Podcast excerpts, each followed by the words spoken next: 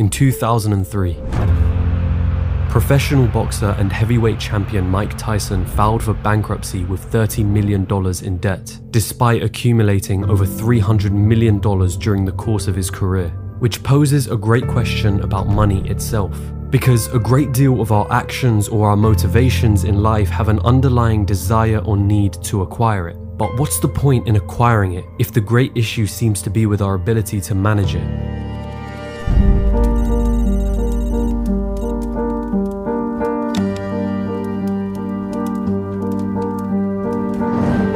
Americans now have the highest credit card debt in history. Translation. You didn't learn anything! Debt is an invisible burden being carried by the country's most vulnerable. Of course, these statistics are reflective of the U K and the U S. But consider for a moment your own attitude towards money and how money exists in your own life. What is money to you? Does it seem to enter your life and immediately leave once you have it? Has it ever placed you in a vulnerable position? A vulnerability that drew you closer to a get-rich-quick scheme or a guru telling you that you can get rich if you just bought their course? Whilst my entire channel aims to tackle these topics to some degree or another, I realize that our perceptions of money are sometimes more crucial than our ability to generate it, especially when our very brains are wired in such a way that prevents us from being financially sensible. Does it really matter if you're earning more than six figures a year if by the end of that year you have nothing left to show for it? Where is the disconnect? It's time we solved that mystery. And not only that, but explore a better framework for understanding money, a framework commonly taught in personal finance but oftentimes missed in formal education.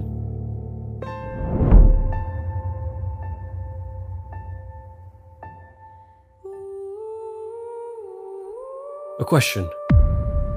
What is money? Or rather, what does money represent? When you make a purchase from Amazon, when you're paid for your time working at a job, what is the significance of money in these transactions? Money is commonly defined as a medium of exchange, an instrument that facilitates the sale, purchase, or trade of goods between parties. But I don't think this says much about what money actually represents. I think a better way of looking at money is an expression of value. You hand over a certain amount of money to purchase something because you perceive its value to be equivalent to the amount of money that you handed over. Of course, the price is often not determined by you as an individual, but the market as a whole. But hone in on this one point. Money equals value. Why is that so important? Because often we give money a moral significance.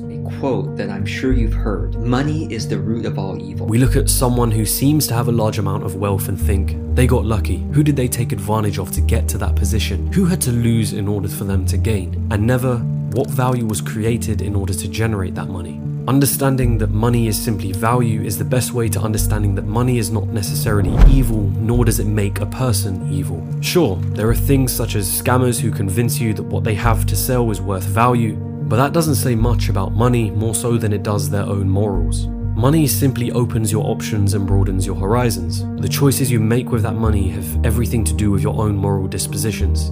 So, money is an expression of value.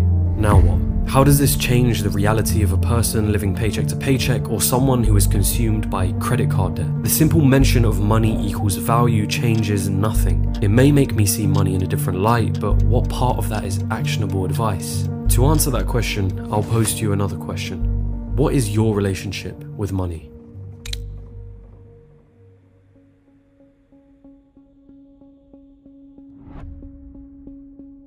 Money will come into your life and it will leave. This is a relationship that is often expressed by your income and expenses. Another practical way of expressing this, which I particularly like, is your production versus your consumption. For the most part, money will enter your life because you have produced some form of value. And for most of us, this value will come in the form of labor, a job. Money will leave when you have consumed something, a Netflix subscription, a new car, a house. In many ways, we can look at the net worth of an individual as a metric for determining their relationship between consumption and production. Now cast your mind back to those statistics I mentioned at the start of this video. What part of the consumption versus production relationship do you think is at fault here? Consider yourself for a moment. Think about all the money that has entered your life and left. How much of that do you still have in possession today or invested into some sort of asset? And which part of this relationship do you feel is unbalanced or needs improving? The likelihood is both. But for most of us, the biggest issue lies in our consumption.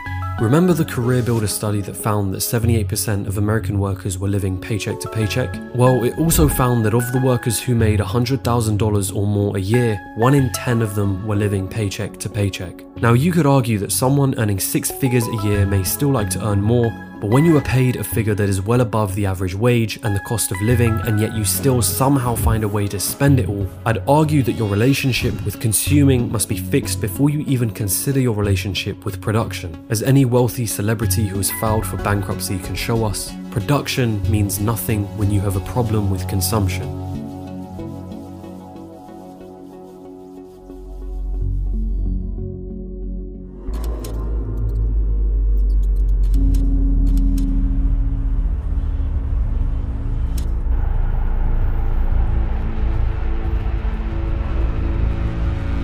A rat race, an endless self-defeating or pointless pursuit. Sometimes the rat race is conflated with working a nine to five job. It's a comparison often used by certain individuals to guilt you into buying programs and books for them. But this seems extremely unfair, mostly because it aims to villainize a job and excludes the fact that there are those who either love or are perfectly fine with their jobs, or have other aspirations aside from their nine to five. A real rat race is one that is living on a financial edge, being one paycheck away from broke, constantly. A feeling as though the moment money enters your life, it immediately disappears. And the more responsibilities you have, the more dangerous this relationship becomes. The loss of a job, an unexpected health accident, or any unexpected circumstance for that matter can throw your entire financial position into turmoil. And consider the mental consequences of living on this financial edge. Your job no longer becomes an option. It becomes a necessity in order to keep funding your lifestyle or to keep paying off debt.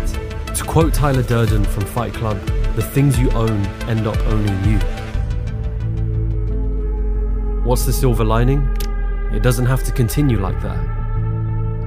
The first stepping stone in personal finance will have you drawing an awareness to your relationship with money. This is often done by journaling your monthly expenses, categorized as housing, transportation, food, utilities, entertainment, and so on. It's about understanding yourself as a consumer, but this part is tough. In behavioral finance, this feeling can often be labeled as the ostrich effect, which is our tendency to want to avoid negative financial information. It's that feeling you get when you refuse to look at your bank account after a night out, fearing what it might show. And yet once you pass this stage, it's time for you to take control over your behavior as a consumer. This often involves the idea of budgeting, deciding each month how much you aim to spend on each of these categories and sticking to it. It's about systematically looking at what you consume and finding ways in which you can minimize these things to ultimately live below your means. In other words, having a lifestyle that still leaves you with enough money to save and invest in some form or another. It's also important to note that before you ever decide to invest, one of the most common practices in personal finance is to keep an emergency fund, a specific amount of savings that you hold onto in case of an emergency. Emergency. This fund would typically hold three to six months worth of expenses. The idea, however, of living below your means is an important one.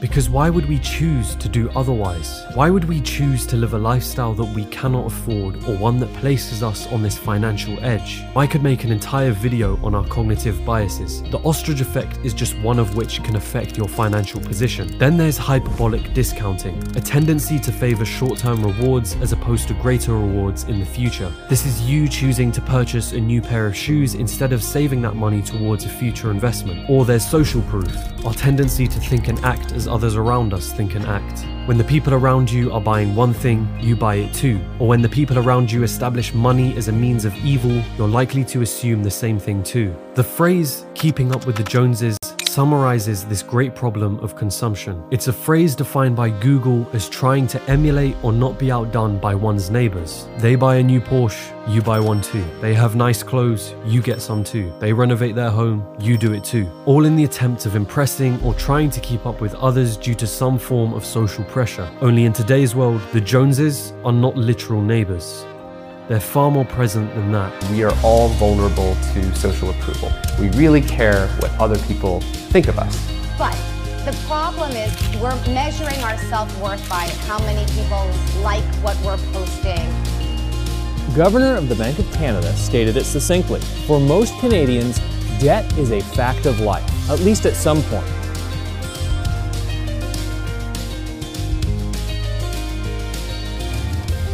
To be clear, I'm not saying that purchasing an expensive piece of clothing, jewelry, or sports car is a bad thing, nor do I think consuming is a bad thing. The aim of this video isn't to philosophize about the repercussions of a materialistic view of the world. It's about drawing an awareness to who you are as a consumer. Do you care more about appearing as though you have money or actually having money?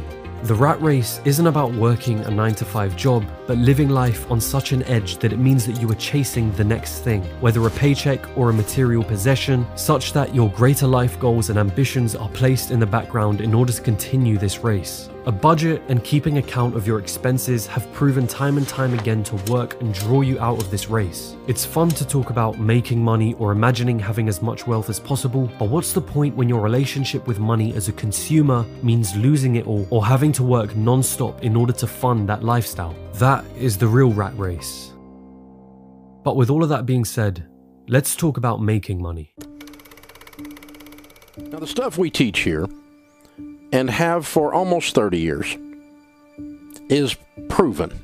What's up, you guys? It's Graham here. So we got to take a moment and talk about what's going on in the stock market, because as we're finishing up the week, stocks are risen. Personal finance channels like Graham Stephan or Dave Ramsey are great for learning how to work on your consumption side of the equation. But if there was one thing I wish they spoke more about, it would be their ability to make money. And I understand why they don't do this. It's easier to reduce your expenses and the amount that you consume than it is to increase your income. When speaking to a mass audience, giving the advice that will work for most people is typically the best choice. We see that there are entire communities built up around focusing on frugality.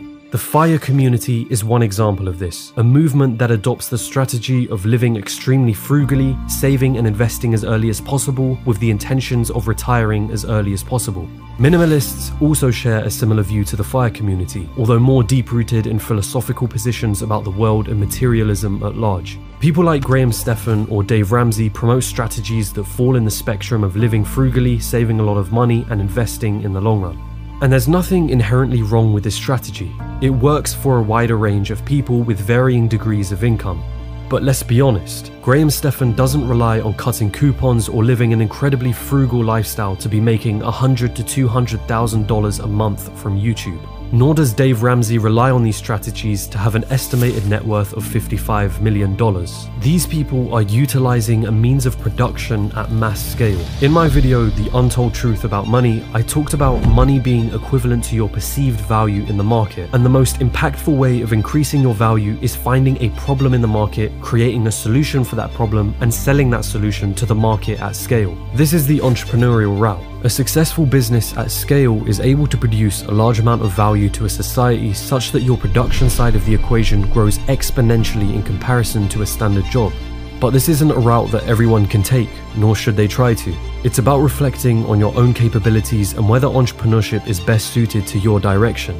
With that being said, increasing your production doesn't have to just come from the strict definition of a business. Graham Stephan uses YouTube as a vehicle to produce something, in this case videos about personal finance, at mass scale. It's one reason that I chose to create videos on YouTube as well. It's a vehicle to produce something, in this case documentary style videos, at a mass scale, to a point where I can now do it full time and build a business around it. Producing is about providing relative value to the market in some shape or form. I utilized my skills with acting, presenting, storytelling, and video editing to create videos that I hope to be somewhat entertaining and educational, and thankfully the market responded positively. Your form of production may be developing an app or software that is solving a problem you believe the market would pay money for its solution, or perhaps a fitness brand that is branded extremely well and utilizes its community better than most other fitness brands, as I believe is the case with Ben Francis and what he did with Gymshark.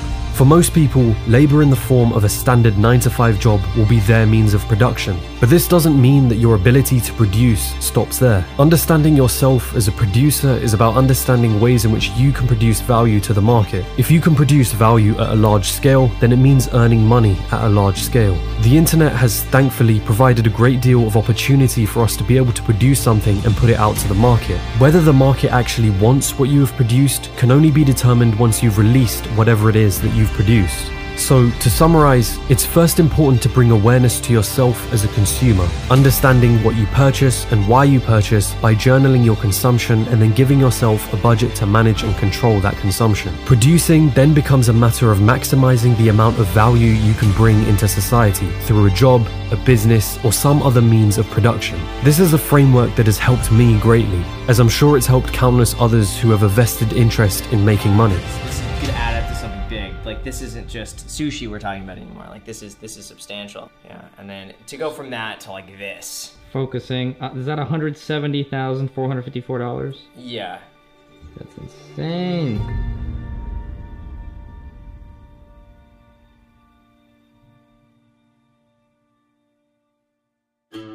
Hello, hello my friends. Before you click off the video just yet, I want to say one thing. Thank you so much for watching to the end of this video. You watching to this point is hopefully proof that I've provided some kind of value to you in some way or another, so be sure to hit the like button. And if you want to see more videos around the topics of business, money, finance in general, then be sure to hit the subscribe button. I've also got a Patreon where I post behind the scenes stuff and I do questions and answers, and I've got a bunch of other exciting plans for it. So if that interests you and you'd like to support the channel further, do check it out. The link is in the description below. Now, for me personally, combining what I know about personal finance uh, and entrepreneurship has really helped me the most. And as I mentioned, this YouTube channel uh, was one way in which I knew I could produce some kind of value into the market at scale. If you want to do more extra reading on these subjects, if it interests you, there's two really good books um, on personal finance related stuff. Uh, The Millionaire Next Door Door and Your Money or Your Life. These are really good personal finance books. And of course, if you know me, uh, you know I really love M J DeMarco's work, so check them out if you want to also see the entrepreneurship side of stuff. But with all of that being said, my friends, I hope you have a wonderful rest of the day. I will catch you in the next video or on my Instagram or Twitter if you have me on there. As usual, hands ahead, salute. So many days is yet to come.